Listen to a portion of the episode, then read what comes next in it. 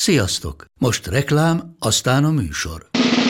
A műsor, valamint az élményekkel teli utazások, személyre szabott ajánlatok és állandó kedvezmények támogatója a Molmove hűségprogram.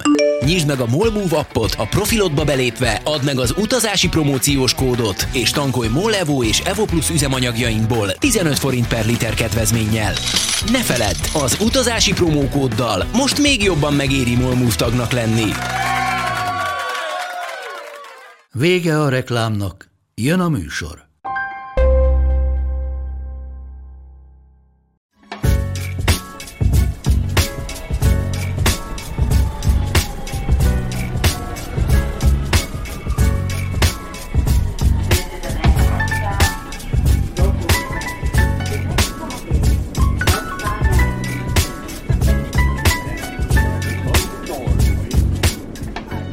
Sziasztok, drága hallgatók! Én Mátai András vagyok.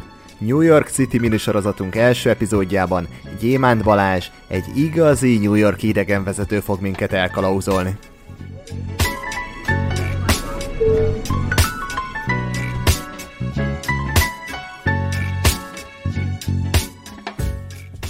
New York, New York egy fantasztikus hely. Van, aki gyűlöli, van, aki imádja, de a kettő között nincsenek szerintem, vagy nem sokan.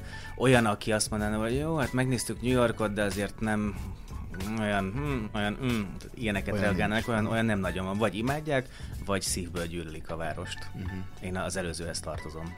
Sőt, nem csak, hogy imádod, hanem ha jól tudom, az egyik kedvenc városod is, ugye? A, a kedvencek között van New York. Mm. Annó New York City volt az, ahova bármikor, bármennyi időre szívesen elmentem volna. Most egy kicsit úgy megrengett a hitem Amerikában, meg New Yorkban is az utóbbi egy-két évben, lehet, hogy a politika miatt, vagy a vírus, vagy ahogy kezelnek bizonyos dolgokat, de amikor New Yorkba érkezem, és nagyon sokszor voltam, amikor először egyedül sétálok az utcán, akkor elkezdek mosolyogni. És ez minden egyes alkalommal így van, amikor New Yorkba megyek, hogy kimegyek a szállodából, vagy az Airbnb-ből, és elkezdek sétálni az utcán, és akkor érzem azt a boldogságot. Érzem, hogy elkezdek mosolyogni, hogy olyan, olyan energiákkal tölt fel a város, amit, amit kevés másik hely tud. Uh-huh. Néha Budapest, meg talán Barcelona, egyszer Tel Avivban is éreztem hasonlót, de New York City az, amelyik, ahol, ahol, ahol, ahol mindig valamilyen boldogsághormon jön rám. Na ez tök jó hallani, mert ez a három város, New York, Budapest, Barcelona, ez nekem is ott van a kedvencek között. De jól tudom, hogy az első New Yorki élményed 8 éves korodban volt? Azt hiszem kicsit később volt az első élmény. Tizenéves lehettem. Vannak amerikai rokonaink, és ez mindig egy jó indok volt, hogy őket elmegyünk meglátogatni.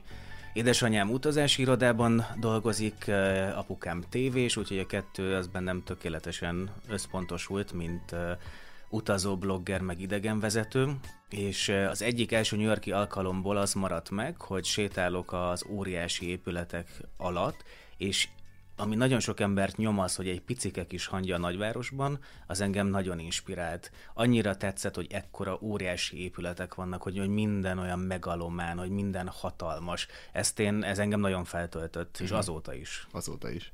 A filmek azok mennyire befolyásoltak ebben? Azt hiszem, én hamarabb jutottam el New Yorkba, mint hogy a, mint, hogy a filmeket volna? láttam volna. Hát a reszkesetek betörők nyilván ez egy klasszikus, azt, azt mindenki imádja, és mindenki fel akarja keresni a, a Plaza Hotelt, a Central Parkot, a, a Carnegie Holt, ahol a, a film is játszódott, meg keresi Kevinnek a, a nyomait New York City-ben, pláne, hogyha évvége felé közeledünk, és valamelyik magyar tévé úgyis leadja a, a filmeket Nekem azt hiszem a filmek kimaradtak. Nem az volt az inspiráció, az már utólag izgalmas, hogy én azokon a helyeken jártam, amiket újra látok a, a filmeken, és hogy az valójában nem is ott van, meg hogy nem is lehet eljutni mondjuk a Times Square-től a Central Parkig egy perc alatt, ahogy mondjuk a filmekben a taxi vagy a lovaskocsi elvisz, és akkor én így nagyon büszkén tudom, gondolom magamba, hogy aha, ez itt valami filmes trükk van, mert hogy, mert hogy nem lehet eljutni ennyi Persze. idő alatt akkor tizenéves korban nyilván teljesen máshogy jártad a várost szülői felügyelet mellett, de mi az, ami a mostani élményhez képest akkor teljesen más volt?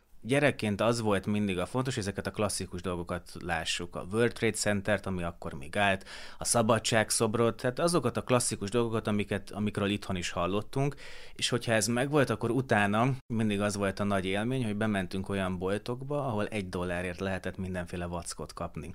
Na azóta már itthon is vannak ezek a kínai, vietnámi boltok, de akkor 20 évvel ezelőtt az egy újdonság volt, és én meg voltam őrülve, hogy az egy dolláros boltban, Jack's 99 Cent Store, a Macy's árnyékában, ott apukám azt mondta, hogy akkor most 10 dolgot választhatsz. És én, úristen, mit választok ebből a több ezer kacatból, és akkor kiválasztottam mondjuk 13-at, és álltam ott a kosárkámmal, hogy húha, most akkor melyik hármat tegyen vissza, és akkor apukám azt mondta, hogy kisfiam, hagyd benne azt a maradék hármat is. És ez akkora szó volt, hogy olyan hűtőmágneseket, meg mindenféle játékokat, meg olyan dolgokat lehetett ott venni, amiket itthon még nem. Uh-huh. Most már be nem teszem a lábamat a 90 akar, centes boltba. Azt akartam kérdezni. Nem, ez nem igaz. Hogyha épp elmegyek mellette, akkor a nosztalgia miatt elmegyek a Jack's 99 cent store és csinálok egy fotót, amit elküldök édesapámnak, de, de ma már nem hoz be a, a 99 centes bolt, ahogy a legikonikusabb látnivalók sem izgatnak már fel annyira New Yorkban, mint mondjuk 20 évvel ezelőtt. Meg sem nézed őket most már? Muszáj megnéznem, mert hogy idegenvezetőként, amikor általában New Yorkba megyek, akkor ezek a kötelező körök benne vannak a programban, és lehet, hogy én már százszor láttam őket, de azok, akiket kísérek, ők nekik még ugyanaz a varázs van, ami nekem tizenévesen volt, úgyhogy de minden alkalommal megnézem a Rockefeller Centert, az Empire State Buildinget, végigmegyek a Central Parkon, a Szabadságszobron, a Brooklyn hídon, és az igazság az, hogy még vannak olyan részei New Yorknak, ahol még mindig zsizsek bennem valami, hogy ezeket látom, de már kevésbé érdekelnek ezek New Yorkban, mint inkább azok a kis színes, szagos kis utcák, hangulatok, amiket azóta már megtapasztaltam. Na mesélj nekünk valamit, ami, ami egy új élmény, amit mondjuk a 30. út alkalmával fedeztél fel, valami újdonság a Broadway-n, amikor lesétáltam, az, az hiába voltam sokszor a Broadway-n, az, az, az, nem olyan régen óriási élmény volt. És a Broadway az nem a színházas Broadway, mert hogy a Broadway az egy hihetetlenül hosszú utca, ami keresztül megy Manhattanen is, és annak az alsó részén, a Manhattani alsó részén, ahol a Wall Street van, meg a Szent Háromság templom meg társaik, ott nagyon beszűkül az az utca, és nagyon magasak az épületek, és az, egy, az nagyon nagy élmény volt, hogy egy, mint egy kanyonban lettem volna, egy, egy beton, meg acél, meg üveg kanyonban, ahogy végig sétáltam, szinte alig ért be természetes napfény az utcára, és valahogy ezt korábban nem vettem észre. Kor- korábban nem tűnt fel, hogy ennyire keskenyít minden, hogy ilyen hatalmasak az épületek, és akkor elgondolkoztam azon, hogy fú, milyen lehetett a második világháború után, meg, a, meg az első világháború után, amikor felvonultak az amerikai katonák, visszatértek a háborúból, és ott üdvözölték őket, és konfettiket dobtak rájuk, és csinnadratta volt, és tehát az úgy, az úgy nagyon jól előjött. Aztán volt az a szomorú rész is, amikor a, a Wall Street összeomlása után azokból az irodákból ugortak ki emberek, és lettek öngyilkosak, mert nem tudtak mit kezdeni a, a, az óriási veszteséggel. Az egy, egy nagyon izgalmas utca az a Broadway, főleg, hogyha egy kicsit a történelmébe belássa magát az ember. Mhm. Na és te mennyit tudsz a történelméről? Főleg így, hogy letetted a New Yorki idegenvezetői vizsgát. Hát ha most egy quiz tennél elém, hogy melyik évben éppen mi történt New Yorkban, lehet, hogy bajba lennék, de... De mondjuk a Broadway-nek a történetét, hogy az korábban jól tudom, hogy egy indián ösvény volt?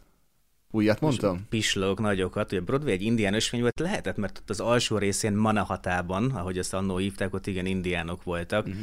És az indiánoktól vette meg egy, egy kereskedő kb. 30 dollárnyi kis csecsebecséért a szigetet, ami azt gondolom, hogy a legjobb ingatlan vásárlás volt eddig a világban. És igen, lehetett az egy indián ösvény.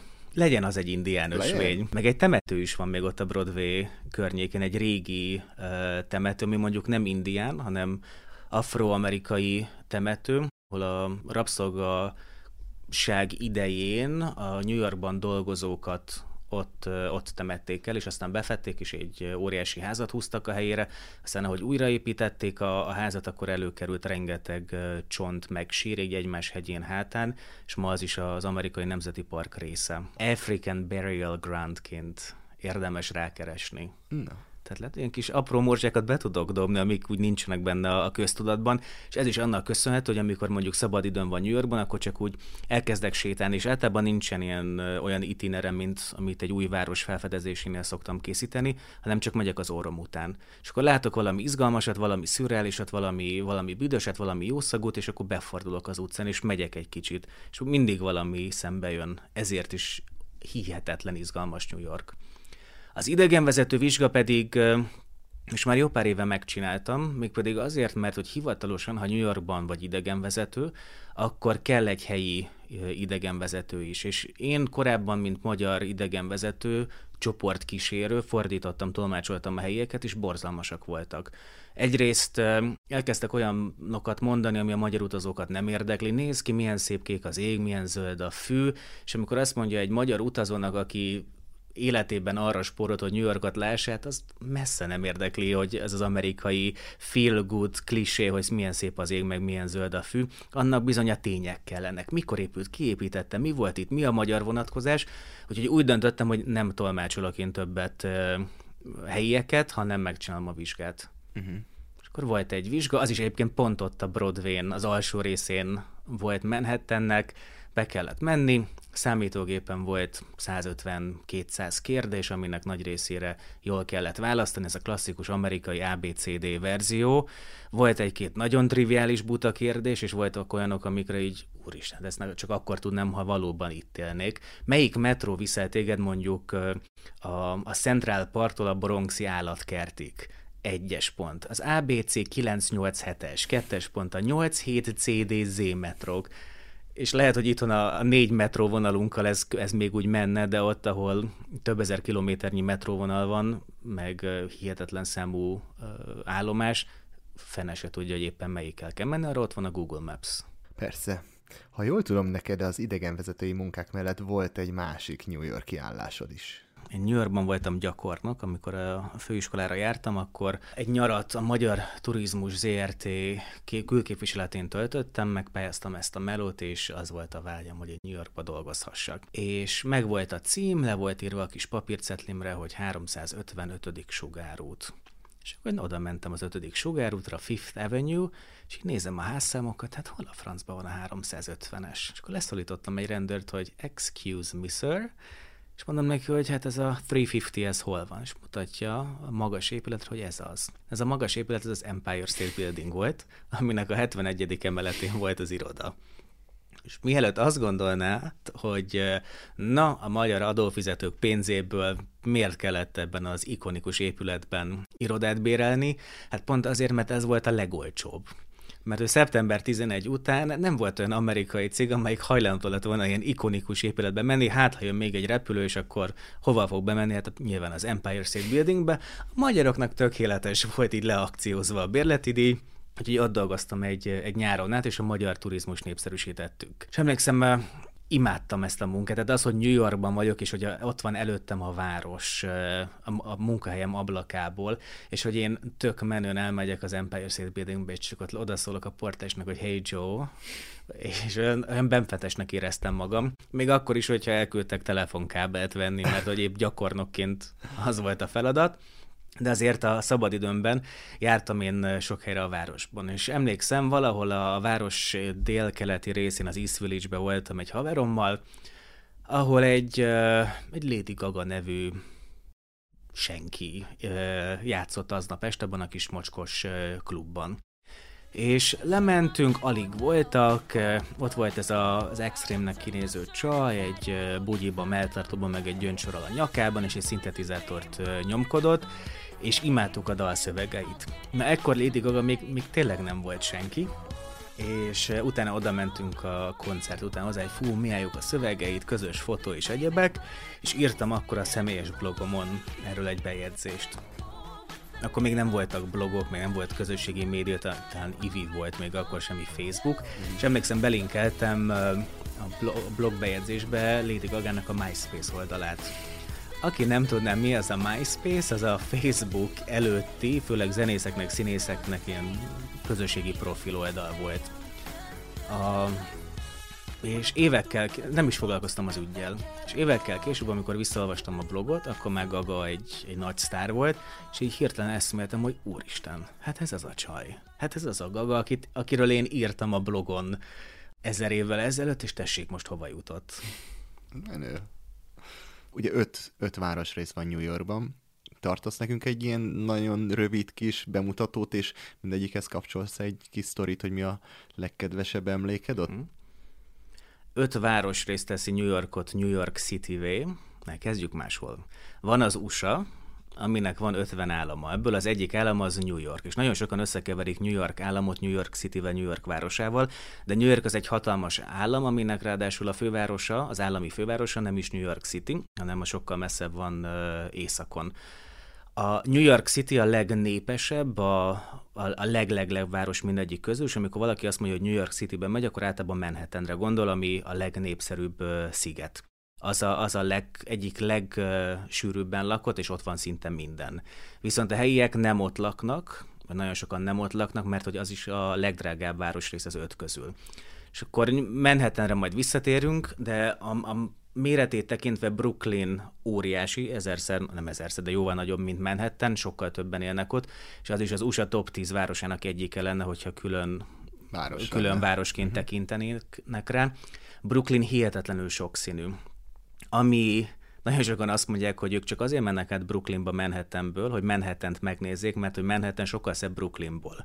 És én is ezt teszem egyébként a csoportokkal, meg hogy elmondhassuk, hogy voltunk Brooklynban, és szépen átmegyünk az egyik hídon, és Brooklynból nézzük meg a, a skyline-t, a, a panorámát, a felhőkarcolókat, meg, meg akár a szabadságszobrot is, de Brooklyn azt hiszem ennél sokkal több ott is kis negyedek vannak, mindegyiknek más a feelingje, a hangulata. Az egyikben ultraortodox zsidók laknak, a másikban görög katolikusok, a harmadikban az afrikai közösség él, és akkor mindenki szépen el van a saját maga kis területén. Úgy élni és élni hagyni, nyilván nem, nem gondolom azt, hogy mindenki békésen megvan a másikkal, de, de úgy tűnik, hogy ott New York City-ben jól el vannak kvázi mit érdekel engem, hogy a szomszéd, aki már egy másik neighborhoodban, egy másik környéken lakik, kihez imádkozik, kivel bújik ágyba, milyen ruhát hord, vagy éppen milyen fűszert használ a, a főzésnél, kit érdekel. Ez az egyébként, ami egész New amit imádtam hogy bárhogy kinézhetsz, bárhogy viselkedhetsz, bárki lehetsz. New Yorkban senkinek nem fog feltűnést okozni, mert hogy itt ott elférsz. Bármit is csinálsz, bárhogy is nézel ki, bár, bármi, bármiben is hiszel, ott jól vagy. Brooklynban, amit imádtam, az Williamsburg városrész. Az is nagyon közel van Manhattanhez, az is egy nagyon drága negyed lett, egy, egy nagyon hipster, bohém felkapott negyed, ami egykoron egy, egy eléggé ilyen zűrös környék volt, gyárépületek voltak, meg a szegényebb művészek éltek ott, aztán szépen bejött a, a menő közért, a Whole Foods Market, bejött a, a menő konditerem, ugyanúgy, ahogy Manhattanben is, mert hogy Manhattanben már nem fértek el az emberek, nem volt annyi pénzük, úgyhogy mentek egy kicsit kijebb. És az a hely, ahova mondjuk egy 10 perces, 20 perces metróval el tudsz jutni, az, az szinte Manhattanben van. És akkor itt Williamsburgban a kis utcáknak olyan hangulata van, mint hogyha mondjuk Budapestre elmész Szentendrére, egy merőben más más feelinget fogsz ott, ott kapni. Biztos, hogy a következő 5-10-15 évben ez is át fog alakulni, és egy mini Manhattan lesz ott is, de még, még azért vannak izgalmas, egyedi, unikális dolgok. Brooklynban nincsenek felhőkarcolók, ugye? Brooklynban is vannak felhőkarcolók, vannak most már az mhm. is épül be, de, de nem olyan számban, mint mondjuk New Yorkban, hát, vagy Manhattanben. Manhattanben, mint hogyha az eső után a gombák elkezdtek volna szaporodni az elmúlt 50 évben. Pláne most, hogy a World Trade Center helyén átadták az új felhőkarcolókat jó pár évvel ezelőtt, így megint új, új felhőket karcoló épületeik vannak a, a New Yorkiaknak. Uh-huh. De ha tovább megyünk a negyedeknél, van Staten Island, az a legkisebb, az egy különálló sziget, ahova Manhattanből el tudsz jutni egy kompal, az ingyenes Staten Islandi kompal. Rengeteg filmben szerepelt ez a borzalmas otromban narancssárga komp, ami az egyik legolcsóbb városnézési mód arra, hogy a szabadságszobrot megnézd. Kicsit messziről, de látni fogod a Sex és New Yorktól elkezdve Barbara Streisandos filmek, tehát annyi, annyi filmben szerepelt a, az a narancssárga ferry, a Staten Island ferry, hogy hogy onnan biztos, hogy mindenki ismeri. A, a szigeten sok minden nincsen, az egy lakósziget, rezidenciális rész, de az is most átalakulóban van, mert hogy ott fogják megépíteni a világ legnagyobb óriás kerekét, illetve hát most már csak a második legnagyobbat, mert hogy Dubaj persze beelőzött. Igen. Egy óriási outlet bevásárlóközpontot építenek oda, hogy valaki, aki felül arra a, rusnya narancsárga kompra, az töltsön már egy pár órát a szigeten, és ha már ott van, akkor pénzt is hagyjon a, a városnak azon a részén. Staten Island olyan, mint hogyha átmész a kompal, és mint hogyha vidéken lennél egy másodperc alatt. Kis, kis házak vannak, családi házak, Tehát sokan tényleg nem mennek a turisták közül Staten Islandre, mert nincs mit megnézni. Tehát ha van ott egy ismerősöd, aki éppen egy partit ad neked, vagy egy vacsorát készít, meg akkor is azt mondod, hogy fú, nem lehet, hogy inkább Manhattanbe begyere, és hogy itt egy, egy jó étterembe együnk, mint hogy átkompozni és vissza, annak ellenére, hogy ma már 24 órán át járnak ezek a kompok. Akkor van nekünk Queens, ami hatalmas, és nagyon sokan Queensben is uh, járnak, nem feltétlenül azért, mert oda akarnak menni, hanem mert ott száll le a repülő. Hogyha a JFK Kennedy repülőtérre érkezik valaki, akkor Queensen is átmegy a taxival, vagy a, a busszal, ahogy jön be a városba. Queens hatalmas, annak is az a része, ami közel van Manhattanhez, az most nagyon fellendülőben van, az a neve, hogy Long Island City, ami tényleg hihetetlen közel van Manhattanhez, ahol a biznisz van, ott is már nyílnak a felőkarcolók, a szállodák, és egy picivel talán olcsóbb ott az éjszakázás, meg az élet, mint bent a, a, a szigeten. És ahonnan csodálatos kilátás nyílik Manhattanre. Minden Manhattan központú New York City-ben. És akkor az ötödik negyed, az pedig Bronx, a taxisofőr, a kicsit a, olyan zűrösebb környéknek hangzik. Ott van a Bronxi állatkert, ahol még, még nem voltam, hiába voltam rengetegszer New Yorkban. A... Talán azért az ember nem azért megy New Yorkba, hogy állatkertbe menjen, nem? Meglepődném, mert nagyon sokan el akarnak menni. Az, ut- az utasaim közül többen érdeklődtek, hogy mondjuk Manhattanből hogyan tudnának eljutni a Bronxi állatkertbe, mert ugye az nagyon híres, és valamilyen ajánlásban szerepelt, valamilyen blogon, és akkor azt mondom, hogy hát el lehet menni egy metróval, kb. egy óra alatt eljutnak Manhattan alsó részéről, de hát igen, nem biztos, hogy egy állatkertet kell megnézni New Yorkban, vagy akkor ott van a Central Park melletti kicsi állatkert, ahol a, ahonnan a Madagaszkár animációs film hősei is megszöktek, meg lehet nézni azt is. Kihagytunk még valamit? New Jersey-t, ami nem New York City, de ha már ott vagyunk, akkor csak át kell menni a, a folyón a Hudsonon, vagy az alagúton, vagy az egyik az egy távoli hídon, és New Jersey-nek is vannak hihetetlen jó részei, amik rezidenciális részek, tehát ott lakóházak vannak, e, ott, habár van ott is üzleti negyed, Jersey City-ben, ami nagyon, ahonnan szintén gyönyörű a kilátás Manhattan másik oldalára, kertváros, hangulatos bevásárlóközpont, ami mondjuk annyira nem izgalmas, de ha New Jersey fele elindulunk, és majd kicsit tovább megyünk, akkor előbb-utóbb Philadelphiába is, meg Washington DC-be, az ország fővárosába is eljutunk, aztán még tovább megyünk, akkor ott van Buffalo, esetleg Albany a főváros, és irány a Niagara vízesés. És akkor átlépünk Kanadába, Montreal, Quebec, és, és, és a Bering szoroson majd valahogy Oroszországon keresztül szépen visszajutunk. Na és mi a különbség Manhattan és a többi negyed között? Honnan tudod, hogy te nem Manhattanben vagy? Azt gondolom, hogyha valaki először jár New Yorkban, és ledobják Manhattan egyik részén, nem a Times Square-en mondjuk, hanem egy kicsit ilyen lakónegyedesebb részén, vagy Brooklyn egyik menőbb részén, nem biztos, hogy azonnal látni fogja a különbséget. Azok, akik sokat voltak, azok, azok nyilván látják, hogy, hogy valami más van. Kicsit olyan lazább az élet, nem sietnek az emberek annyira. Például Manhattanben, a Times Square-en ki vannak alakítva olyan járdasávok, hogy a, a turistáknak meg a helyieknek. Mert hogy nagyon sokan azért mennek, hogy fotózzák a neontáblákat, meg a csili dolgokat, és ez a helyieknek, akik mondjuk a környék irodáiban dolgoznak, legyen szó akár a New York Times szerkesztőségéről, azoknak nincs kedvük a fotósokat, meg a térképböngészőket, meg a szelfizőket kerülgetni. Úgyhogy a Times Square-en ott vannak a táblák, hogy ez a pedestrian, ez pedig a, a turista sáv. Manhattanben sokkal többen vannak. És ha mondjuk megnézed a, a Starbucksban az árakat a kávézóban, vagy, a, vagy csak a hoddogosnál az árakat az utcai hoddogosnál, akkor Manhattanben másfél-kétszeres lesz az, amit Brooklynban vagy Queensben megkapsz sokkal olcsóbban. Meg Brooklynban talán hazamész, Manhattanben meg dolgozni mész, hogyha helyi vagy. Ha turista vagy, akkor, akkor meg első, második látogatásként úgyis a klasszikus, ikonikus dolgokat akarod megnézni, kevésbé fogja érdekelni az utazót, hogy van, hogy ennek a brooklyniek. Hogy az, az egy, már egy sokadik utazásnál jön elő, Az egy nem? sokadik utazás, meg az már egy kicsit ilyen szociósabb utazás, az... Pedig megvan a, ezeknek a külső kerületeknek is a bája. Meg, ami most így beugrott külső kerület, és, és imádtam, az, az Brooklyn alján volt Coney Island ez már a tengerpart mellett található, és oda járnak ki az amerikaiak, a New Yorkiak strandolni, és borzalmas a strand, hiába nagyon széles, meg hiába homokos a part, de hát az nem, egy, nem az, a, az a szép, szexi, trópusi, karibi ö, strand, viszont szoció szemmel fantasztikus. Tehát amilyen arcokat ott látsz, látod tényleg az igazi amerikaiak hogyan élnek, a nagy családosok, vagy a, a bevándorlók. Nem, nem az a csili hangulat van, mint mondjuk Manhattan közepén, hogy iszod a kozmódat, és a magas sarkú cipőben tipegnek a lányok, és vásárolják a, a drága holmikat, hanem ott tényleg valódi amerikai vagy valódi második generációs, harmadik generációs amerikaiakat látsz. Van egy óriási vidámpark, ami egy ilyen klasszikus vidámpark. Azt sem gondolom, hogy első látogatás oda kéne bárkinek is menni, de egy sokadikra izgalmas. Ez egy kicsit olyan retro.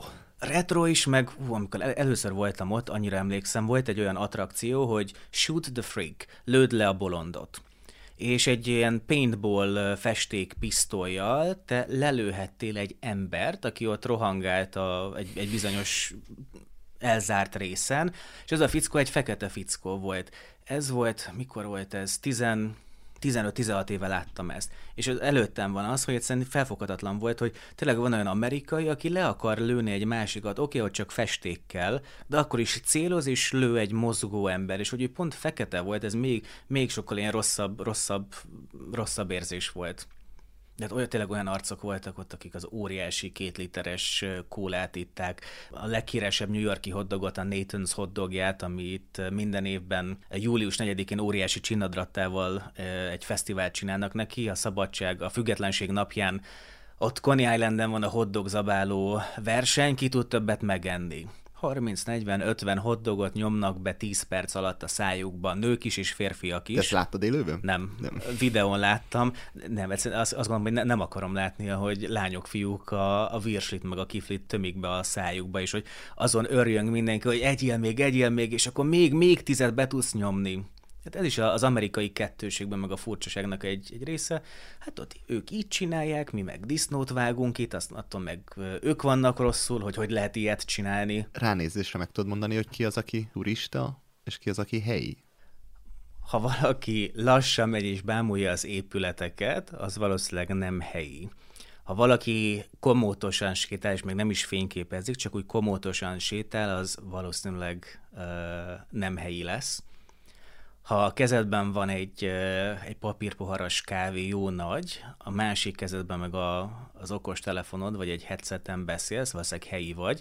Nem biztos, hogy New Yorki, de ott élsz, hogy húzamosabb időt töltesz ott.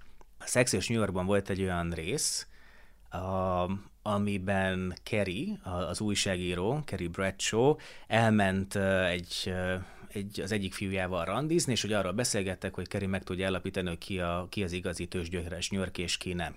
És mondta azt, hogy az egyik ilyen jellemző, főleg a lányoknál, hogyha egy ilyen, egy ilyen hajgumi van a hajába, egy ilyen színes, nagyobb hajgumi, mert hogy New Yorki nő olyat nem hajlandó felvenni. És akkor a bárban észrevettek egy nőt, akinek a hajában volt egy ilyen hajgumi, és akkor a Keri megszólította, hogy elnézést, nem, hogy te New Yorki vagy, nagyon ismerős vagy. Mondja, hogy jaj, nem, hallod, drágám, azt gondolta ez a hölgy, hogy én is New Yorki vagyok, hogy Manhattani vagyok, és hogy you made my day, hogy boldogát tettél, hogy úristen, engem is Manhattaninek néztek, és akkor Kerinek a beigazolódott az a nézete, hogy igen, aki ilyen hajgumit visel, az nem lehet New Yorki. Azért ennyire nem vagyok otthon még, hogy ki New Yorki, ki nem. De, de ezek léteznek. Ezek, ezek a... léteznek, persze. Kinek hát a... milyen telefonszáma van. Kinek milyen telefonszáma van. Hú, ez, ez a legjobb pont, igen. Amikor az első amerikai mobilomat megvettem, nyilván New Yorkba vettem meg a mobilt, 917-es szám volt, ami már a második generációs New Yorki telefonszámok közé tartozott, mert hogy hú, melyik is volt az első? A... Nem a 914? 914? Igen, ezzel is nagyon sok, a helyieknek ez egy nagyon fontos dolog volt. És hogy... a Sex és New Yorkban ugyanígy van erről egy rész, hogy Kerrynek elromlik a telefonja, és beviszi, és azt mondják, hogy kap egy új számot, mert régit nem tudják visszaállítani, és új körzetszámot kap, és mondta, hogy biztos, hogy nem. Neki, neki olyan szám kell, ami a 917 vagy 914, ami menhetteni. Ezzel én is így voltam az elején, amikor a helyi dominó kártyát vettem meg a feltöltős kártyákat. Most uh, aztán azok ugye, hogyha nem használod eléggé, akkor dobhatod ki, ahogy Kerinek is ki kellett dobnia. Nekem most egy washingtoni telefonszámom mm-hmm. van, ami meg azért szerintem elég menő, hogy egy Washington DC is 202-es telefonszámom van. Attól New Yorki még valaki, hogyha reggel, amikor kinyitja az ajtaját, akkor a lába előtt ott van a New York Times-nak a napi kiadása, nyomtatott verzióban, és ha mondjuk ez vasárnap, akkor az egy 5 kilós újság az ezer melléklettel, és akkor szépen bevonul a köntösében a szobájába, és elkezdi nézni a New York Times-nak a, a cikkeit. Nagyon New Yorki az, hogy folyamatosan elmegyünk vacsorázni. Nem főzünk otthon. A New Yorkinak egyrészt nincsen konyhája, vagy nagyon pici konyhája van, nincs úgy berendezkedve, hogy ott egy többfogásos parti tudjon adni a barátainak, családtagjainak, a legtöbb esetben, mert hogy a konyha icipici. De nincsen mosógép, nincsen mosogatógép, az mind a mosókonyhában van lent, az épület aljában, ahol amit mindenki közösen használ, mert hogy icipicik a lakások, és azok is brutális áron vannak. Úgyhogy mindig elmegyünk valahova vacsorázni. És akkor a New Yorkiaknak van egy listája, hogy mik az új helyek, mik a menőhelyek, tudják, hogy hova nem szabad menni, és akkor mindig nyomjuk a Google térképen, meg olvassuk a, review-kat, meg az értékeléseket, hogy melyik étteremről mit mondtak, mert hogyha valamit lehúztak, akkor oda mi biztos nem megyünk. Szerintem ez is nagyon, nagyon New Yorki. Nincsenek nagy közértek New Yorkban. Nem tudsz rendesen bevásárolni, mert hogy Manhattan közepén, most én leginkább Manhattanről beszélek, ott azok a nagy bevásárló, azok a nagy áruházak, azok a nagy közértek, egyszerűen nincs hely nekik. Úgyhogy a kicsi helyen tudsz vásárolni, ahol mindig csak apróságokat veszel aznapra amik azért drágábbak, mint hogyha elmennél a helyi Tesco-ba vásárolni. Oda meg nem tudsz elmenni, mert ahhoz kocsi kell. A menetinéknek meg nincsen kocsijuk, mert hogy tömegközlekednek, meg gyalogolnak rengeteget, meg ott a tökéletes, de nagyon büdös, meg kicsit kezdtek a metró, viszont azzal villámgyorsan eljutnak bárhova. A kocsit nem tudják hol parkoltatni. A kocsiba hol ez benzint a kocsiban. Menhetemben nincsenek benzinkutak egy, egy éjszakára 40-80 dollárért adott be a kocsidat egy parkolóba, tehát ez egy, egy irgalmatlan összeg, úgyhogy nem, nincsenek nagy bevásárlások. Most kicsit meséltél a, a helyiekről, de ők a törzsgyökeresek, viszont New Yorkot hát a, a bevándorlók is azzá teszik, ami New York. Ki a bevándorló? New Yorkban mindenki bevándorló, Amerikában szinte mindenki bevándorló, mindenki valakinek a valakie, és az amerikaiak erre nagyon büszkék is nagyon sokszor elmondják, hogy igen, én 20%-ban magyar, 10%-ban szlovák, 45%-ban görög vagyok, vagy éppen amit aki ahonnan jött, és erre büszkék. És akkor ők azt mondják, hogy én is magyar vagyok, mert hogy a dédapámnak, a, az unokatestvérének a szomszédasszonya magyar volt, és akkor én is magyar vagyok. És erre, erre büszkék, hogy igen, mindenki bevándorló. És régen azt mondták egyébként New Yorkra, hogy egy melting pot, egy olvasztó tégely, hogy oda szépen jönnek a különböző nemzetek, különböző kultúrák, szépen beolvadnak, és akkor abból lesz valami nagy amerikai. Ma már ez nem igazán így van, mert hogy ma már ez nem egy olvasztó tégely, hanem inkább New York olyan, mint egy, egy salátástál. Mindenki hozzá a szép kis hozzávalóit, az beteszik a nagy tálba, nem olvasztják meg, hanem csak úgy összekeverik. Szerintem New York már nem egy olvasztótégely, hanem egy, egy óriási salátástál, amiben vannak persze kukacos részek is, meg nem mindegyik gyümölcs vagy zöldség a legfrissebb, vannak azért gyengébb elemek is abban a salátában, de így összességében egy finom, különleges saláta lesz ez a New York. Mm-hmm. Na és hogyha valaki ma elutazik New Yorkba, akkor hogyan tudja ezt a sokszínűséget átélni, megkóstolni? Egy magyar utazó számára a sokszínűség abban fog megmutatkozni, hogy, hogy ül a metrón, és azt látja, hogy különböző színű formájú ruhák, kalapok, bőrszínek vannak egymás mellett, és hogy úgy mindenki tojik a másikra. Nem nagyon foglalkoznak egymással. Ott ülsz a metron, ugyanúgy te is 2 dollár 25 ért veszed a metrójegyet, leülsz, ott ül melletted az afrikai ősi ruhába öltözött nő a fején a kendővel, mellette van egy muzulmán fickó, a, a kínai bevándorlók, a kelet-európaiak, a csinos csajok, tehát mindenki ott van egymás mellett, és mindenki szarik a másikra, és ez, ez tök jó. Azt hiszem e, ebben nagyon megmutatkozik a, a sokszínűség ott, meg mondjuk, meg mondjuk nálunk. Én a csoportokat el szoktam vinni Harlembe is ez Manhattanhez tartozik, Manhattannek, a, meg a Central Parknak az északi részén található, és itthon mindenki azt gondolja Harlemre, hogy úristen, milyen veszélyes környék, és hogy ú, mik történnek ott, és hogy ki se szabad szállni az autóból, És hogy ezt, ezeket a sztereotípiákat egy kicsit leküzdjem, és akkor itt jön be a szoció a városnézésbe, a, a buszunkkal egy kis kitérőt tettünk, és akkor végig mentünk Harlemen, a 125. utcán, megmutattam az Apollo színházat, beszéltem a Harlemi reneszánszról, az a környéknek a kulturális felvirágzása volt, és azt vettem észre, hogy, hogy borzalmas gáz, amit, amit csinálok, mert hogy egy, egy buszban ülök az, a, az utazókkal, és bámulunk kifelé, és nézzük a, az afroamerikaiakat, meg akik ott Harlemben élnek, mint egy állatkertben lennénk. És akkor így kapcsolatom, hogy ez borzalmas, hogy én jót akarok, hogy tényleg sokszínűséget akarom mutatni, de hogy lehet, hogy nem ez a legmegfelelőbb módja ennek, és eh, most már nem nincsenek ilyen hárlemi kis kitérők, mert, mert nekem a lelkismeretemnek ez nem tesz jót, mivel idő arra nincsen, hogy mondjuk ott elmenjünk egy helyi gospelre, vagy megnézzük a, az egyik klubot, vagy egy kis füstös jazz, jazz hallgassunk. Ezt a buszban megtettük, de hát ez nem ugyanaz, mintha ott lennénk mondjuk egy kis füstös helyen. Úgyhogy most csak me- mesélek, meg a szabad idejükben küldem el az utazókat Harlembe, főleg ha vasárnap tudnak menni. És akkor akár vasárnap be is tudnak menni egy gospel koncertre? Igen, egy turista program lett a a vasárnapi istentisztelet, ami Harlemben nagyon különleges az ének miatt, a tánc miatt, kezek a magasba emelkednek, mindenki gyönyörűen ki van öltözve, nagy kalap, tehát ez egy ilyen social event ott Harlemben. El tudnak menni az utazók, igen, önállóan is be tudnak menni egy-egy templomba, csak mondjuk az istentisztelet előtt jó pár órával sorba kell állni, mert hogy más is lesz, aki még oda be akar menni vagy pedig befizetnek egy 100 dolláros programra, és akkor ott elviszik egy templomba, ahol le vannak szerződve, ahol nem, le, azt hiszem nem lehet fotózni, meg videózni, meg videózni mert hogy ez nem egy, nem egy show műsor, ez nem egy cirkusz, de akkor is ezt a kulturális feelinget megkapják. Utána még elmennek egy ilyen klasszikus hárlámi ebédre, sőcsirke, kukoricakenyér, jó sok kraftal a, kajában, isznak hozzá egy jó cukros limonádét, és akkor vége a hárlámi kultúrprogramnak. Uh-huh. Ugye szóba került a metró, és nekem hatalmas élmény metrózni New Yorkba. Gondolom neked is, meg az utasaidnak is. Na most képzeld el azt, hogy a turista csoportot metróztatsz. Mondjuk vagyunk 25-en, 30-an. Az egy rémálom. Neked? Nekem. Az, az egy rémálom. Na jó, vagy... kezdjük azzal, hogy amikor egyedül metrózol. Egy, idő, egy idő után nagyon fárasztó tud lenni, amikor nem Manhattanben alszol, hanem kim valamelyik külvárosban, és mondjuk egy órát oda-vissza utazol minden nap.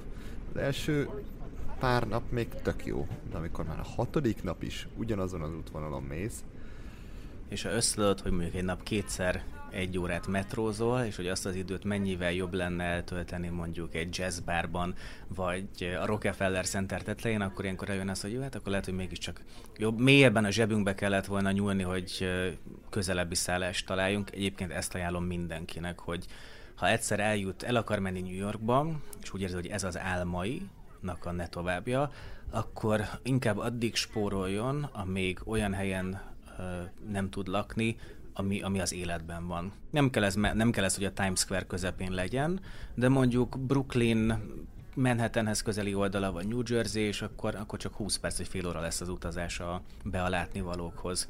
A metró nekem egy praktikus eszköz. Már nem érzem azt a feelinget, hogy fú, milyen izgalmas a New Yorki metró, mert hogy a metró az tényleg nagyon büdös. Te amikor állsz ott a platformon, és látod, hogy a, az egerek vagy a patkányok rohangálnak ott a, a metróban, az, az, az, az, az, nem szexi, az nem, az nem izgalmas. Különleges, mert itthon nem látsz patkányt a metróban. Ami még a metróban, meg az aluljáróban izgalmas, az az utcazenészek. Olyan bulit tudnak csapni, a, akár szemetes vödrökön dobolnak, vagy steppel egy, egy vágódeszkán egy srác, vagy szakszofonoznak, tehát az, az tényleg fantasztikus. De számomra a metro az egy praktikus eszköz, amivel viszonylag gyorsan el tudsz jutni egyik helyről a másikra, de ismerni kell a metrót, mert hogy hiába mész te a kék vonalra mondjuk, a kék vonalnak is van három vagy négy különböző elágazása, az egyik az helyi metró, a másik az express, az egyik mindegyik helyen megáll, a másik csak minden negyedik állomáson, és ha te rosszra szállsz, mert első nincsenek olyan jól kitáblázva a vagonok, a, a kocsik, akkor, akkor lehet, hogy ahova mész, az kétszer olyan lassan fogsz oda elérni, mint hogyha lesétáltál volna. Simán, simán. Hát én kiszámoltam az utolsó ö, alkalommal, én hiszem 7 vagy 8 napot voltunk, és abból egy teljes napot metrózással töltöttünk. Ú, az sok. Tehát rengeteg időt tölt el az ember metrón. Viszont a metron tudod a fotóidat szerkeszteni, meg kiválogatni a napi több ezerből, amit lőttél. Igen. És tényleg ne legyenek illúzió az embereknek, tehát hogy a magyarországi budapesti metró az csillog-villog a New Yorkihoz képest. Az nagyon izgalmas egyébként, amikor a metró a földből kijön, és a, és a szabad levegőn közlekedik, vagy mondjuk az egyik hídon átmegy. A több híd az két szintes, az alsó szinten a metró megy, a felső szinten meg, a, meg az autók mennek, vagy éppen a gyalogosok, vagy a biciklisek, és akkor egy picit lehet látni a felhőkarcolokat, hogy mondjuk átmész Manhattanből Brooklynba, vagy Queensbe, az mondjuk az, az, az egy jó feeling. Az, az az. Na és mi van, amikor utasokkal mész a metróra? Amikor utasok, amelyek a metro, ez egy, ez egy rémálom. Mondjuk, mondjuk csak az, hogy 15-en megyünk. Olyan többször volt, hogy a szállodából, ami általában Manhattan alsó részén van, a Wall Streetre elmegyünk a Broadway színházba, Hát úgy szoktam, hogy készítek egy térképet, egy Google térképet kinyomtatok mindenkinek, ami le van írva, hogy melyik metróval kell menni, melyikekkel lehet menni, mi van, ha az egyik mégsem megy, akkor mi, mire kell átszállni, hol kell leszállni, és esetleg elvesznénk egymástól. Én megveszem előre a jegyeket, mert az is katasztrófa, hogyha egyesével akar mindenki metrókárdot venni az automatából, úgyhogy ezt, leve, ezt a gondot leveszem a vállukról, és én megveszem a saját magam megnyugtatása miatt. Szépen átmegyünk ezeken a turnstile ezeken a fémkapukon, és akkor várjuk a metrót. Ha nagyon sokan vannak, akkor nem szállunk fel, akkor várunk még egyet, mert hogy az a cél, hogy mindenki felszálljon. Előre elmondom, hogy 8 megállót megyünk, és itt szállunk le.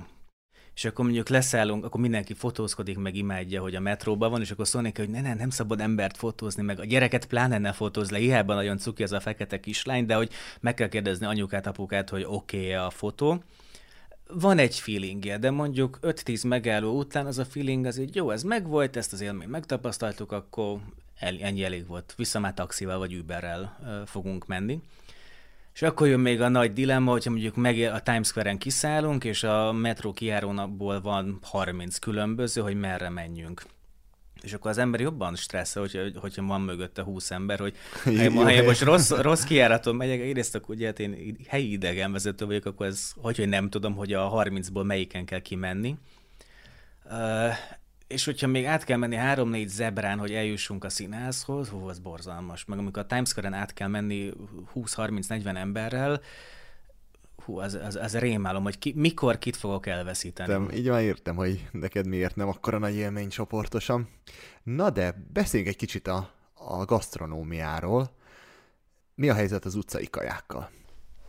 Imádom a New Yorki utcai kaját. Szerintem annál feelingesebb nincs, amikor egy eh, három és fél dolláros hotdogot veszel, egy ilyen kis vacak van a, az édeskés kifliben, és azt mustárral, ketchuppel, hagymával és koviubi reszelékkel szornak meg, és az úgynevezett ilyen büdös vízben úszkálnak azok a, azok a virslik, az amerikaiak is ezt mondják, mellé egy dobozos kólát rendelsz, esetleg még egy ilyen lyukas, vagy egy, egy bégelt, lyukas zsemlét, vagy egy fánkot veszel, tehát az fantasztikus New Yorkban, az, én imádom.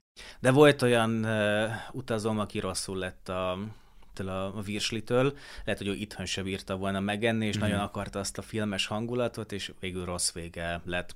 Az utcai hottogosoknál az a trükk, hogy oda kell menni, ahol nagy a sor. És fogy. És fogy. És fogy. Hozzátartozik New Yorkhoz a kávé. Méghozzá ez a leginkább a Starbucks kávé, ami minden sarkon ott van. A Starbucks egy isteni biznisz. Itthon nem vagyok hajlandó Starbucks kávézóba menni. 20 évvel ezelőtt, amikor Bécsben már volt Starbucks, de nálunk még nem, minden bécsi látogatásomkor a Starbucksba kellett menni kávézni, és ott inni, leülni, az, az, az a számomra Amerikát jelentette, hogy, hogy egy Starbucksban kávézol dupla áron. New Yorkban is minden egyes sarkon ott van a Starbucks kávézó, és az az igazság, hogy nehéz olyan helyet találni, ahol normális eszpresszót adnak, főleg egy, egy európai utazónak. A Starbucksban kapsz rendes, erős eszpresszót. Nyilván, ha most valami nagy kávé mágus hallgatja a podcastot, akkor az éppen a ütiveri a monitort, hogy ilyet mondok, de egy átlagos utazónak a Starbucksban kapható eszpresszó tökéletes. Nyílt nagyon sok egyébként kézműves kávézó, meg más láncok is, de azok az igazán kicsi, cool helyek Manhattanben nem férnek el, mert hogy nem tudják kifizetni a, a bérleti díjat. Viszont a Starbucksnak képzeld, van egy viszonylag új saját pörkölője Manhattanben, a húsfeldolgozó üzemnél, a Meatpacking Districtben található, ahol a saját uh, ilyen Fairtrade kávéjukat pörkölik, és ott olyan emberek dolgoznak, olyan mesterek vannak, akik tényleg a kávéról mindent tudnak. Ezt nekem is Frey Tamás mutatta egyébként New Yorkban, aki ugye a saját magyarországi kávézóival eléggé beleásta magát ezekbe a témába, és New Yorkban is elég sok időt megfordult, és ezt a kávézót ő mutatta. És ez sokkoló volt, hogy ilyen cool, meg ilyen profi dolog is van kávé témában Manhattanben. Aztán. És a New Yorki pizza?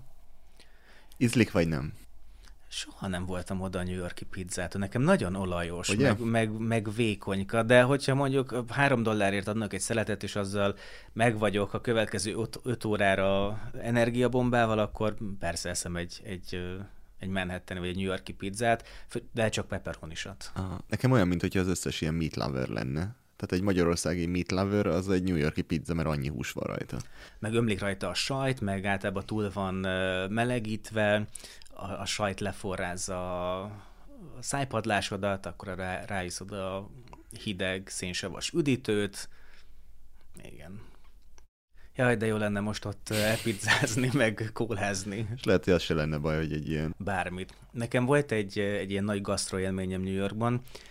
Az egyik nap vettem egy kiroszt, ami úgy meg voltam ve, hogy csak na. Ott frissen készítették előttem egy fém kocsiból, egy utcai kajás kocsiból, Utána bementem a, Central Park mellett található Laduré párizsi eh, süteményboltba, ahol azt hiszem 15 dollárért vettem egy szelet eh, valami nagyon dizájnos tortát, és a, mondjuk az 5 dolláros girosz, meg a 10 pár dolláros süteményel kivetem a Central Parkban, meg egy dobozos kólával, és olyan boldog voltam, ott valaki hárfázott mellettem a Central Park közepén. Görkoriztak, csicseregtek a madarak, tehát ez egy olyan az, az annyira jó feeling volt. Az olcsó dökhús, meg a, meg a, a nagyon exkluzív párizsi desszert. Central Parkba bringázni, az, az egy kötelező program? Central Parkban lenni kötelező program. Az, hogy bringával, görkorival, kocogva, vagy csak úgy sétálva mész és keresed a Stuart Little kisegér, meg a, a reszkesetek betörők helyszíneit, vagy a Váltságdíj film helyszíneit, az már egy más kérdés. A Central Park az egy álom, pedig csak egy park mert hogy oké, okay, fák vannak, meg dombok, meg, meg van körhinta, meg kis tavacska, meg ez az amaz, tehát nem kéne azért ezen nagy vasszisztasznak lennie New Yorkban, de pont azért, mert ott vagy az acél üveg beton dzsungelben, és mész pár utcát, és, és hirtelen egy hatalmas vonalzóval megrajzolt park, az, az óriási, és bemész a parkba, és nem hallod a város zaját. Mert hogy úgy lett a park egyébként kialakítva, hogy ilyen valahol átmennek az autók egyébként a parkon, de ott is csak alagúton mennek át, és nem hallod. Vannak uh, nagy sziklák, amik egy része mesterségesen, egy másik része valahol ott volt, és úgy alakították ki a parkot, hogy ne halld a városnak a zaját. Oké, okay, néha a tűzoltókat meg a rendőröket lehet hallani, de azt a nyüzsgés, azt a folyamatos kattogás, a neonnak a szikrázását, az nincs ott az nincs a Central Parkban. Viszont van komoly zene, meg van könnyű zene, amit utcai művészek adnak elő, hihetetlen akusztikája van a fáknak, meg ott a, a kis placoknak, tereknek. Central Park az egy, az egy álom. A Central Parknál a, a sétát, ha mondjuk idegenvezetőként megyek, akkor a John Lennon emlékműnél kezdjük, ez az Imagine emlékmű, ez közel van a Dakota házhoz, ez az a ház, ami előtt John Lennont meggyilkolták, a felesége Yoko Ono egy emlékművet állítatott a férjének, ez az Imagine emlékmű, ami a John Lennon dalban is szerepel. Egy egyszerű mozaik, semmi nagy truváj, nem megalomán amerikai mintára, földön ki van rakva mozaikokból, hogy Imagine, képzeld el. És ugye azt képzeljük el, hogy mi lenne, hogyha az egész világon béke lenne, meg szeretet és harmónia, és mindig vannak ott utcazenészek, és az utcazenészekkel el szoktam játszatni egy kis dollár jutalomért cserébe az Imagine dalt, és szépen kiosztom az Imagine dal szövegét, angolul meg magyarul, és elénekeljük közösen. Senki nem tud énekelni, de, de annak egy olyan hangulata van, hogy pont ott, pont azt a dalt ez a zenékkel, filmekkel nagyon sokat tudsz dobni egy, egy városnézésen.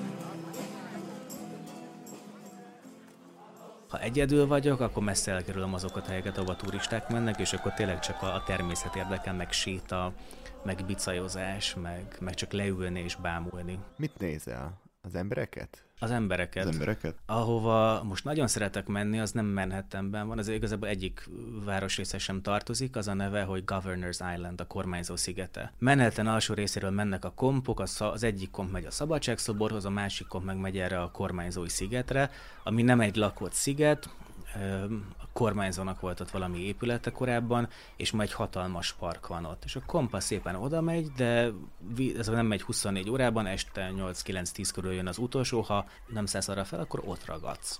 Viszont nem lehet a szigeten éjszakázni. Ha csak nem a luxus sátrak egyikét kiveszed, amik ott vannak, pár száz dollárért, és akkor tényleg a szabadság szoborra lesz kilátásod, és sátrazol, fürdőszobás sátorral, azt a környéket imádom. Tehát még nem fedezték fel annyian, a turisták kevésbé mennek oda, mert hogy, mert hogy időigényes, hogy a hajóval oda megy meg vissza, és igazából nincs mit nézni, hanem csak a hangulat van. Mm. Látod persze manhattan meg a szabadságszobrot, azt a részt azt nagyon-nagyon szeretem. Ott a, a mesterséges lankákon leülni, és ott nézelődni, aludni a fűben, aztán rohanni a komphoz, mert az utolsóval Utolsó vissza kéne érni még Manhattanbe. Aha. És ott csinálnak minden évben egy uh, ilyen Roaring Twenties partit, a, a lüktető 20-as évek, vagy száguldó 20-as éveknek a, a nagy Gatsby stílusában, amikor mindenki ilyen Gatsby stílusú uh, ruhában van, olyan 20-as évekbeli zene szól, isszák a, a limonádét, amiben bele van csempészve egy kis pia, ugyanis Amerikában szabadtéren nyilvános helyen nem lehet alkoholt fogyasztani. Csak az zacskóból? Pa- csak az acs, csak a papírzacskóból, igen, vagy hogyha a McDonald's-os papírpohárba szépen beleöntöd a, a borodat, vagy a sörödet, vagy bármidet, ami meg mondjuk elég, elég olyan, Aha. nem, ez nem nagyon passzol ehhez a részhez, de az amerikaiak így tudják megoldani. Az előbb megütötte valami a fülemet, hogy azt mondtad, hogy nem mész. Amikor csak magad vagy, akkor nem mész a turista részekre. Van olyan, amelyikre azt mondod, hogy még mindig szívedhez közelé, és még visszajársz oda? A Times Square-rel van egy nagyon furcsa kapcsolatom. Uh-huh. Mert hogy hát ebben azt mondanám, hogy a Times Square-t nem szeretem. Mert hogy nyűs is, meg sokan vannak, meg, meg csilévili, meg mesterséges. De azt veszem észre, hogy minden alkalom, amikor New Yorkban vagyok, és mondjuk egyedül vagyok, akkor vagy csak oda jutok. Igen. Ott kötök ki az Times Square-en, és elkezdek fotózni, és nézem a reklámtáblákat, meg a, meg a tömeget, és szitkozodom, hogy már megint fellökött valaki, már megint rám akarnak sózni valamit, nyomja a hip-hop rapper csávó a CD-jét, amit azt mondja, hogy ajándékba ad, de persze utána kiderül, hogy adományt kér érte, lehet fotózkodni a, a Kamu Miki egérrel, meg a Pikachu-val, vagy éppen ott van a Naked Cowboy, a mesztelen cowboy, aki egy fehér alsógatjában mert nem tudom, hogy zenéle, de a kezében van egy gitár, meg a fején egy cowboy kalap, és ott fotózkodik a turistákkal. És amennyire nem szeretem ezt a részt, azért minden alkalommal Valahogy, valahogy mindig? Ugye, mindig, mindig kikötök ott, és hogy még találkozok egy helyi baráttal, akkor is hol találkozunk? Ja, a Times Square-en. Aha. Mindig elkerülöm a Times Square-t, és mégis ott vagyok minden alkalommal. Amit imádok New Yorkban, azok a kis utcák, főleg ott a déli részen, West Village, Greenwich Village, East Village, elveszni azokban a kicsi utcákban, kicsi házakkal, cukiboltokkal, ilyen egyedi könyvesboltokkal, kávézókkal, éttermekkel. Azt, azt a részt nagyon-nagyon szeretem. Oda nagyon szívesen elmegyek, vagy csak azt nézem, ahogy mondjuk kosaraznak a, a helyi West, csávok. Westport Street-en? Azaz és ott csüngök a kerítésen, és így azt gondolom, hogy úristen, biztos, hogy itt van mellettem egy NBA menedzser, aki keresi a jövő játékosait. Sőt, oda én... NBA játékosok is leszoktak menni játszani. Wow. Igen. Vagy imádok a, ott a déli részen a kis közértekbe bemenni, uh-huh. ahol ilyen mindent meg lehet kóstolni, ki van rakva. Tessék egy újabb pénztárca barátmódja a város felfedezésének. A kis közértben a ko- sajtkóstolót, meg a, a üdítőkóstolókra el lehet menni. Na most, hogyha bemész oda egy 20 fős társasággal, akkor lehet, hogy annyira nem, nem örülnek neked. Hát oda nem megyek be 20 fős társasággal. A Chelsea marketre, Chelsea piacra szoktunk elmenni, ami eh, szintén egy kicsit most már ilyen turistásabb lett. Egy időben ez úgynevezett off the beaten track volt, vagyis hogy a kevésbé népszerű, kevésbé mhm. ismert. Abban az épületben van, ahol egykoron az Oreo kekszet is eh, gyártották, és hát ez ugye mindig az amerikai pilóta keksz, és akkor ez már is, az itthon megint nagyon menő ez a keks, úgyhogy oda szeretnek elmenni. tele van az is nagyon jó minőségű kávézókkal, meg kis éttermekkel, és tökéletes egy városnézésen, hogy az ember egy pisi szünetet csináljon. És akkor nem 15 perc, hanem mondjuk fél órát vagyunk ott, és lehet nézelődni. Említetted az előbb a pisi kérdést. Akár egyedül vagy, akár nagy csoporttal azért az, az egy problémás tud lenni, mert hogy nyilvános WC nagyon nincs. Starbucks. Starbucks. Uh-huh. Ugye minden sarkon van egy Starbucks, annak van WC-je. Az amerikaiaknak az alaptörvényében benne van, hogy mindenki pisil. Mindenkinek lehetősége van WC-t használni, úgyhogy sehol nem kell fizetni a, a nyilvános WC-kért. Valahol ki van írva, hogy csak fogyasztás, fogyasztó vendégeknek lehet használni, de egy Starbucksban most nem nagyon tudják ezt ellenőrizni, esetleg kóddal nyílik a WC-t, amit a kasszánál el kell kérni. Tehát az egy megoldás, Szerintem New Yorkban még könnyebb az eset, mint, mint Budapesten nyilvános WC-knél. Mert hogy vannak, és mindegyik ingyenes. Jó, hát nem mindegyik egy leányálom. Hát, főleg, hogy, hogy egy WC van. Igen, de az kerekesszékkel megközelíthető. Igen nagyon jó kis demokratikus dolgok vannak ott New Yorkban. New York tök politikai lett az utóbbi években. A, az ország keleti része az, az híresen, vagy hagyományosan inkább demokrata párti, kék állam. Na. Hát itt sikerült a mikrofont levernünk, de nincs semmi baj, megyünk tovább. De ez egy republikánus mikrofon, mert hogy megszédült. Pont ennél a mondat. Igen. mi, mi a márkája? Trump? New York a sokszínűsége meg a nyitottsága miatt inkább a demokraták felé húzódik, és az elmúlt években Donald Trumpnak azért elég jelentős ingatlanjai voltak, vannak New York City-ben, legyen szó a hoteleiről, a Trump Towerről, tehát lépten nyomon Trumpos dolgokba lehet bukkani New Yorkban, amik egyébként érdekes látnivalóknak is számítanak, nem elcsépelt látnivaló ráadásul, és mindegy, hogy ki kivel szimpatizál, de bemenni a Trump toronyba, és ott megnézni az ajándékboltnak a szuvenírjeit, és látni azokat a piros sapkákat, meg, a, meg az egyebeket, az is egy érdekes, izgalmas élmény tud lenni New Yorkban, függetlenül attól, hogy, hogy ki kivel szimpatizál. Viszont New York nagyon nem szimpatizált Trumpal. Uh-huh. Na hát a politika után kanyarodjunk át egy kicsit a művészetek világába. Mi a helyzet a színházakkal? New Yorkban minden hihetetlenül drága. Itt minden drága New Yorkban, a szállás, a kaja, és a nagy drágaság ellenére azért vannak ingyenes dolgok New Yorkban. Van az a New Yorki csoda, amiről sokan beszélnek, én is találkoztam vele. Az egyik az volt, amikor egy Broadway darabra bejutottam. Ez a darab, ez a Hamilton volt, ez egy több Tony díjas, az a műzikelek, vagy a színháznak az Oscar díja, az, Amerik- az egyik amerikai elnökről szól, teljesen új rendezésben, reppelve mondják el az amerikai történelmet a szereplők, és mindenki ezt a darabot akarja megnézni, akár 6-700 dollárért is mennek el jegyek.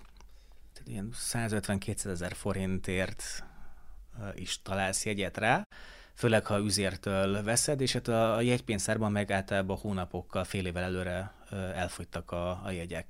Na most, ha te ritkán mész New Yorkba, ugye nem tudod azt mondani, hogy akkor te azon a, arra napra veszel egyet, meg ki tudja, hogy mi hogy alakul.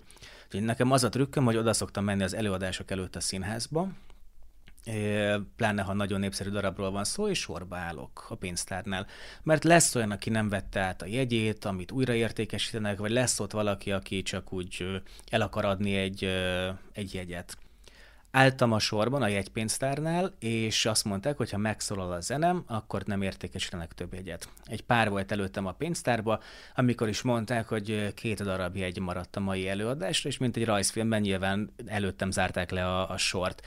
És mikor mondták a párnak, hogy ez állójegy, 30 dollárért, az is mondjuk 10 ezer forint, de 30 dollár állójegy. Ők meg azt mondták, hogy New Yorkiak és nem hajlandóak állni egy előadáson, nekem meg az volt, tökéletes lesz állni is, és ezt a darabot látni, úgyhogy 30 dollárért, töredékért meg tudtam nézni ezt a darabot, és a második fél időben meg leültem valahol, mert hogy, mert hogy mégiscsak voltak helyek. Uh-huh. A másik csoda... De várjál, és milyen volt? Fantasztikus volt. Tehát, hogy eldobtad az agyadat Eldobtam annyira? az agyamat, és nem az a klasszikus show műsor volt, ahol minden csillag, villag, meg repülnek a, a berendezések, hanem olyan ereje volt a daloknak, hogy most is kirázott a hideg tőle. Kell hozzá történelmi tudás. Én a szünetben a Wikipédiát bújtam a telefonomon, hogy akkor megértsem, hogy ez most mi, mi, mi miért történt, meg angol tudás kell hozzá, mert hogy nem, nem csak az, hogy végig beszélnek, hanem reppelnek, és gyorsan beszélnek, úgyhogy ahhoz, hogy a poénokat értsd, meg a csattanokat kell, kell az angol tudás. Hiába vágod a történelmet, ha nem érted, mit mondnak, akkor ez a, az a darab nem, nem, nem neked való. Hát fantasztikus volt a darab, tényleg egy fekete fickó játszott a Hamilton-t, az is egy, egy újdonság volt, hogy Hamilton nem egy fekete elnök volt, ki volt fordítva egy csomó minden, állítok történelmileg rendben volt a, a darab, a dalok fantasztikusak voltak, a koreográfia zseniális, a szenika, a berendezés, a színpad egyszerű volt, de mégis nagyszerű vastapsot kaptak, és ami mondjuk a Broadway érdekes, hogy vége van az előadásnak, meghajolnak, taps, taps, taps, taps, egy vastaps, lemegy a függöny, előjönnek még egyszer, meghajolnak, és kész, ennyi. Ez a csókolom. Kezi csókolom. Nincsen az az óriási tapsolás, mint mondjuk nálunk a Madágy Színházban egy műzikálnél, hogy már vörösre ütöd a tenyeredet. Ott két kör, három kör, és mindenki megy haza nincs ruhatár a színházban, az öletben van a, a kabátod, a táskád, a, a bevásárló zacskód, minden, Mennyire kiöltözős? Egyáltalán nem kiöltözős nem. a színház. Egyáltalán nem kiöltözős, ami nekem egy kicsit furcsa, hogy színház megtisztelem a művészeket, nincs jelentősége New Yorkban. Uh-huh. Többen kiöltöznek, de az, hogy smoking, meg frak, meg ilyenek, szó nincs ilyenről. Nagyon kényelmetlenek a színházak, mert régi épületekben vannak. Uh-huh. És egyébként az, hogyha azt mondom egy színházra, hogy Broadway színház, az azt jelenti, hogy legalább 500 néző fér el a színházban. Azért Broadway színház valami, nem azért, mert a Broadway utcán van, sőt nincsenek is a Broadway utcájában egyébként a színházak. Ha valami off-Broadway, az meg nem feltétlenül jelenti azt, hogy távol van a színház negyedtől, hanem azt jelenti, hogy kisebb a színház, 500 főnél kevesebben tudnak elmenni. A másik nagy színházi élményem az a Book of Mormon volt, a Mormonok könyve. Ezt a South Park animációs sorozat alkotói készítették. Ha ismered a sorozatot, akkor sejteted, hogy hogyan lett bemutatva a mormon vallás és az egész könyv. Nem volt sértő, de azért úgy volt egy kis szurkálás itt-ott.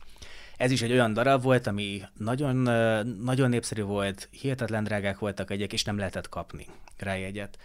És elmentem a színházhoz, ugyanúgy sorba álltam, és akkor mondták, ha megszólal a zene, akkor lehúzzák a, a, a jegypénztár redőnyét. Nyilván elkezdődött a zene, lehúzták, én jöttem nyilván sorban, és akkor így eh, szomorúan így elkezdtem el, eltávolodni a színháztól, amikor is a biztonsági oda jött, hogy do you want to see this? Meg akarod nézni? Mondtam, hogy persze. És a kezemben nyomott egy 200 eh, dolláros eh, jegyet, amit valaki odaadott neki, vagy ott vagy maradt, ott maradt vagy, és eladhatta volna, mondhatta volna azt, hogy vitt 100 dollárért, hát neki aztán oly mindegy volt, mert elkezdődött a darab, és akkor odaadta a jegyet, én meg befutottam, leültem az utolsó sorban, és egyszerűen imádtam. És a szünetben kerestem a fickot, hogy valami jattot adjak már neki, hát ez nekem óriási élmény volt, és már nem volt ott. Úgyhogy vannak csodák a Broadway-n. Ha még így ez színház meg a showbiznisznél maradunk, a, a Times Square mellett van egy, egy, egy tök jó étterem, nem, ez nem igaz. Van egy étterem, ahol elfogadható a kaja, viszont az egész körítés az, az szuper. Az a neve, hogy uh, Stardust Diner. Els, Ellis, Ellis Stardust Diner, azt hiszem.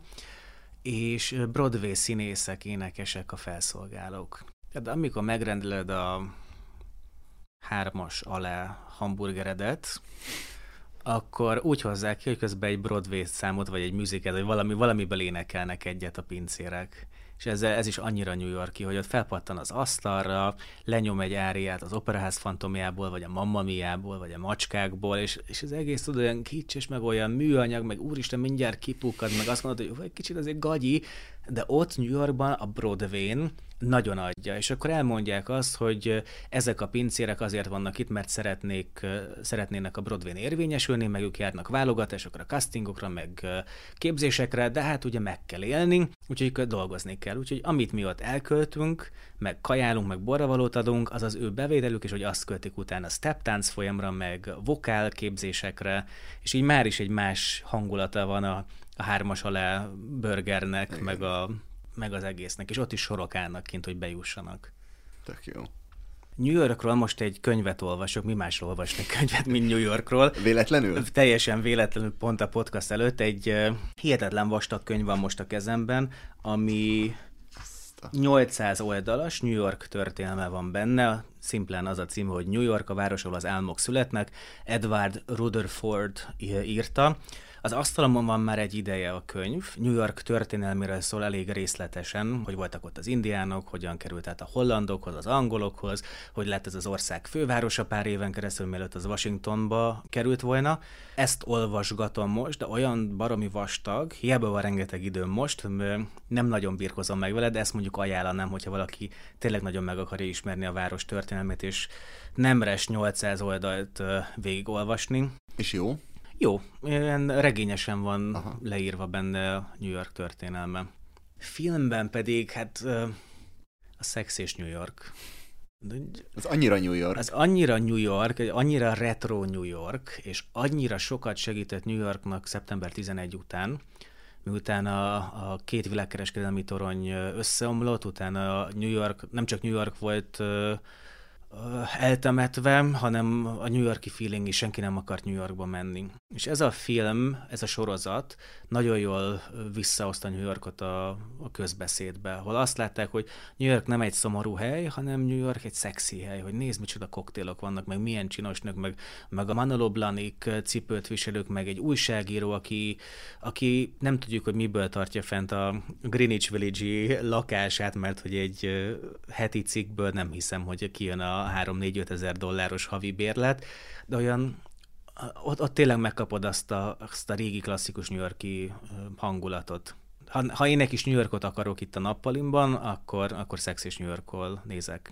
A jó barátok az, az nem New Yorkban forgott. Hiába a Central Park kávézó az New Yorkban, van elviekben, de gyakorlatilag egy percet nem forgattak New Yorkban, mert hogy Los Angelesben a Warner Brothers stúdióban készült a, a sorozat de a ház, ami a külső felvételeket adta, az látható, a, az a kocsma, ami az így jártam az anyátokba volt, az is azt hiszem látogatható, a szellemírtóknak, Ghostbustersnak a tűzoltóállomása, az is látogatható, esetleg a Tini Ninja teknősök hangulatát is megkapod, hogyha metrózol.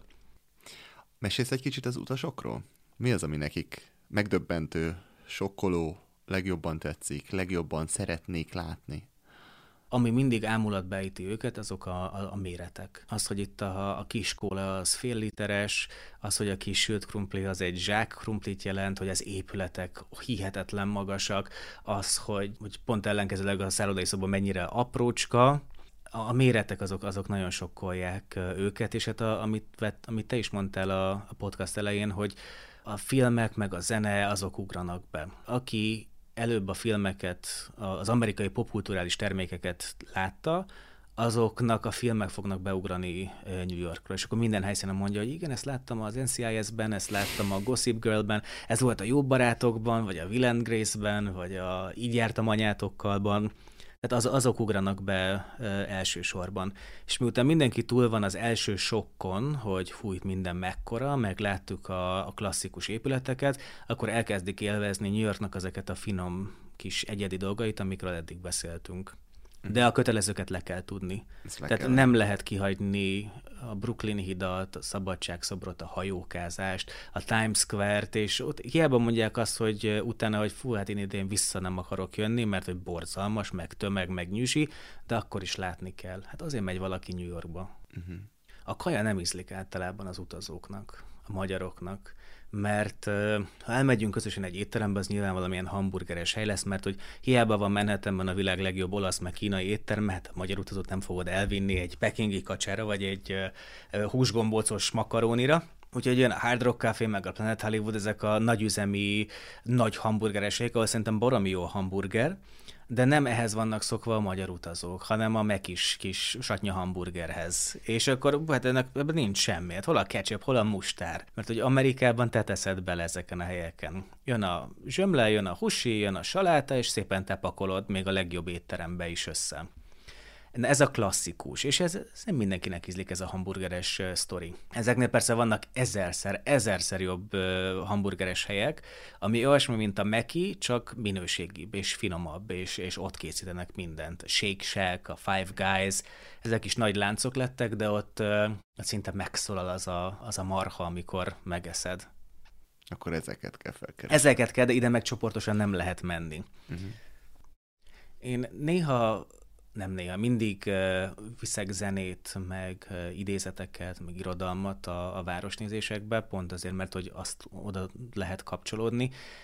Hogyha nem New Yorkba érkezik a csoport, hanem mondjuk Washingtonba, és Washingtonból megyünk New York Citybe, mikor bemegyünk a Hudson folyó alá, az a New Jersey-t és New Yorkot összekötő folyó, az alagút átjön, egy szót nem szólok az utazóknak, de abban a percben, hogy megjön a világosság, akkor hirtelen megszólal az alig elcsépett Frank Sinatra New York, New Yorkja, és már gyűlölöm már ezt a számot, de ott, abban a pillanatban, abban a hangulatban ennél nincs jobb.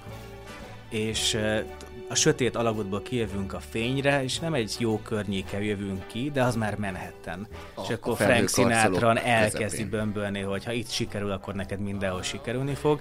És akkor bizony van szipogás, meg zsebkendelővevés, és az a durva, hogy néha még én is így elérzékenyülök századjára is, és azt mondom, hogy úristen, de szerencsés vagyok, hogy megint itt vagyok. Megint a világ legjobb városában dolgozhatok, vagy sétálhatok. It's up to you, New York, New York, New York.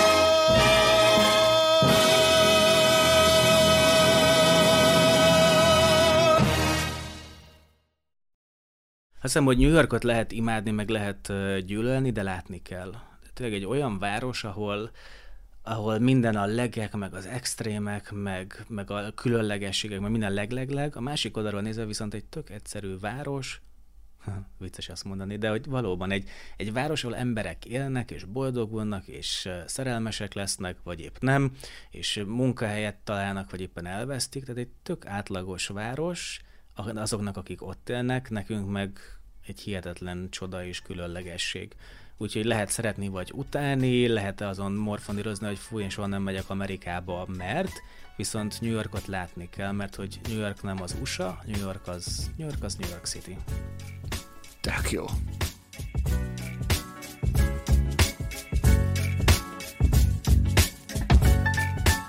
Ha tetszett ez az epizód, hozd meg barátaiddal, ismerőseiddel.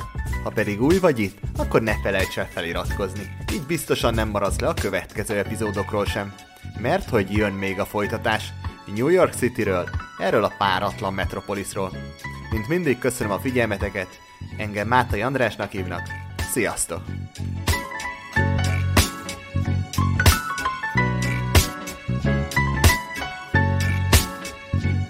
Ha más podcastekre is kíváncsi vagy, hallgassd meg a Béton műsor ajánlóját. El tudod képzelni, hogy a podcastet, amit éppen most hallgattál, fél év múlva már a mesterséges intelligencia generálja? Mi sem. De ha érdekel, eljött már a gépek lázadása. Hallgass bele az Embertelen podcastbe. Orsós Lajos vagyok, a műsor házigazdája. Egyelőre még élőben. Egyelőre. Fedezzük fel együtt, hogyan ismerkedik, randizik, mesél és vitatkozik Betty és Péter, két teljesen mesterséges intelligencia. Lajos, a podcast címét mond még egyszer, Léci. Oké. Okay. Embertelen podcast. Ez a műsor a Béton közösség tagja.